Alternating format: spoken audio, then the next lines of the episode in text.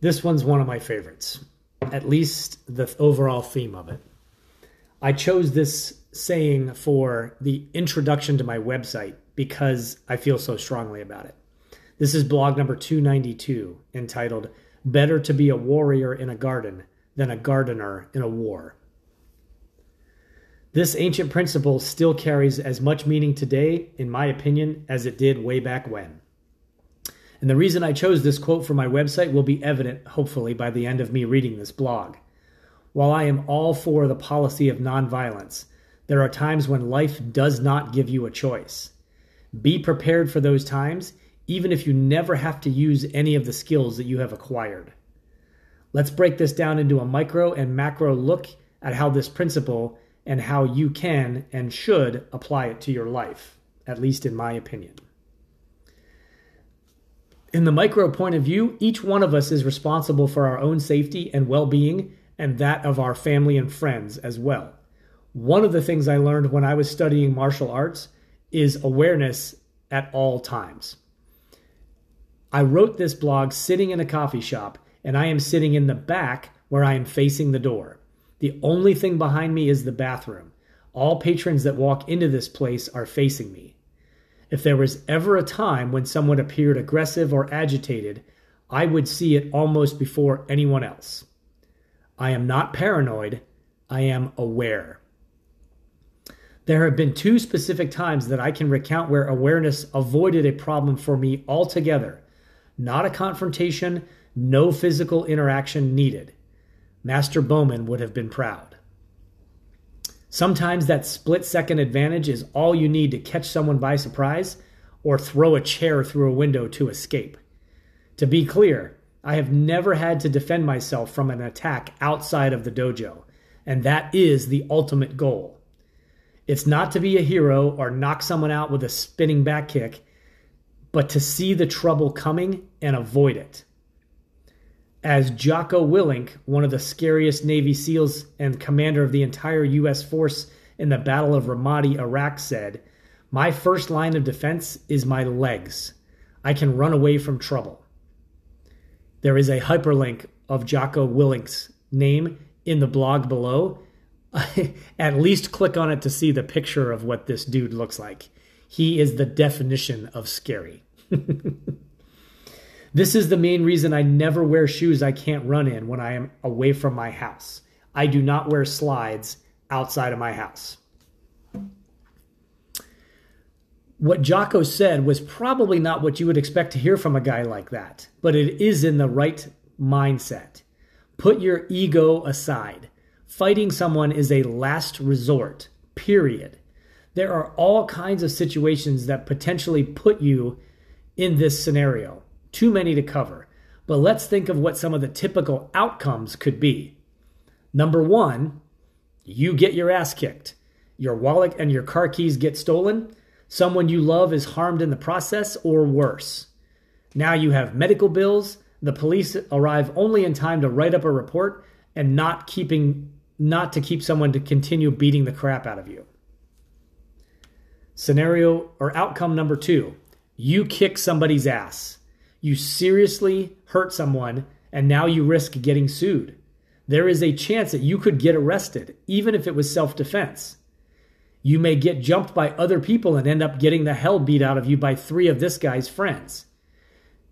Worst case scenario, you punch a guy and he falls and hits his head on the curb and dies. It has happened before, and the people who have thrown that punch have been put in jail for manslaughter. Scenario outcome number three you damage property in the process. You are responsible for this. And these days, everybody has a camera on their cell phone to use that, ev- use that as evidence against you. And security cameras are everywhere. If you get into a fight in a parking lot and throw somebody into a car and bust up the windshield and dent the hood, guess what? Somebody probably saw it and captured it on film, and you're going to have to pay for that. If you review the options that I just shared, none of them are good outcomes.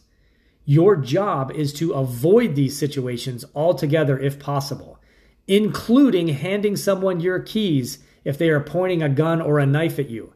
Let them take the car. Walk away with your life and no one else getting harmed. Call the police and your insurance company. That's what both of those things are there for. Your goal is to walk away, run away, talk your way out of trouble in every scenario possible. But if you are not given an option, then you'd better follow the Cobra Kai motto and strike first and strike hard. If you're not familiar with the Karate Kid movie franchise, please click on the on the hyperlink below and learn more about what I just referenced.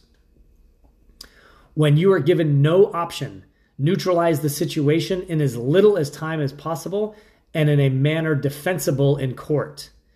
Keep in mind, there are such things as excessive force, aiding, aka bringing a gun to a fistfight. Every situation is different, and I'm not a lawyer, so use your own best judgment. But remember, everything you do has consequences, even if you are not the person in the wrong. The best use of your skills is to not put yourself in this situation where you have no choice. It's not easy, and where you live, the places you frequent, etc., all play heavily into how often you will have to deal with this stuff. I am fortunate that I did not grow up in a rough part of town or ha- get into the habit of hanging out in super crowded bars full of meatheads or bikers or anything like that. By design, I minimize the likelihood of finding myself in need for self defense. One of the two situations I alluded to earlier happened to me at, at, a very upscale place known as Scottsdale Fashion Square Mall. So there is no such thing as of removing all threats or never being confronted. So you so you never know where trouble may find you, and I am highly recommending that you learn to be a warrior, even if you spend your life as a gardener never using those skills. The lifestyle, discipline, and mindset that you learn will pay dividends in all other facets of your life. Let's zoom out to the macro view of this mindset now. The world has given us really good reminders lately that there are plenty of things outside of our control. COVID 19 has done a lot to keep people locked up indoors for long periods of time and having us rushing to the store to buy toilet paper and other essentials. A warrior is prepared for as many situations as possible and things to make situations like a pandemic a little more tolerable and less stressful. I didn't need to leave my house for over a month if it was necessary to live in that fashion. I was prepared with food and water and toilet paper and many other necessities. I was able to get some of these to family members and help them out when they needed. And yes, guns and ammo are on the list. Someone else's lack of preparation and foresight is not my problem, and I am not going to be their solution. The last thing I ever want to do is point a gun at someone, but if you break into my house, I would consider that enough of a threat to not allow you the opportunity to, to prove why you were there. I'm going to err on the side of caution and assume that you were there for no good reason, and that will prove to be a mistake. End of story. I am not going to allow someone to harm myself, my wife, or my home in any manner, regardless of the circumstances. If you do not have the fortitude to make that statement, I think you are much, much more likely of becoming a victim. Easy times make soft people, and soft people make hard times. Walk silently, but carry a big stick in case you ever need it.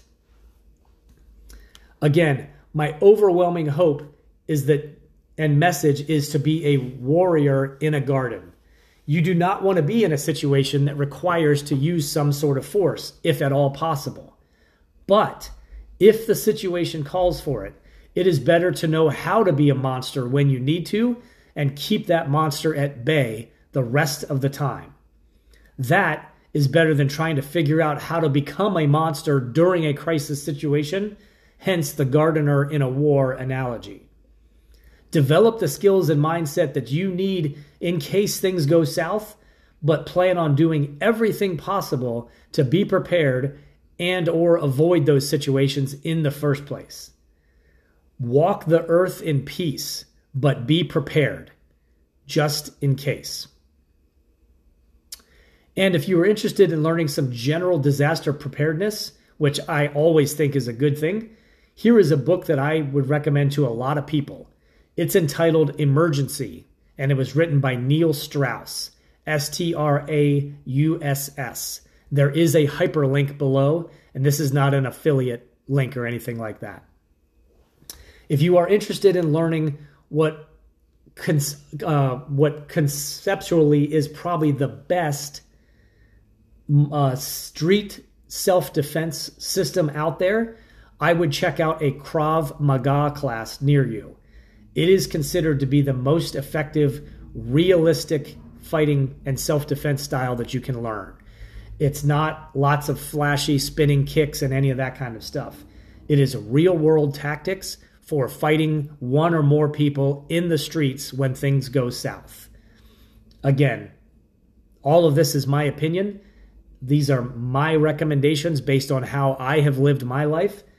You need to make what's the best decision for you. But I cannot think that be that uh, a certain amount of preparedness would absolutely be crucial for everyone to understand. So, with that in mind, as always, I wish you luck in your endeavors.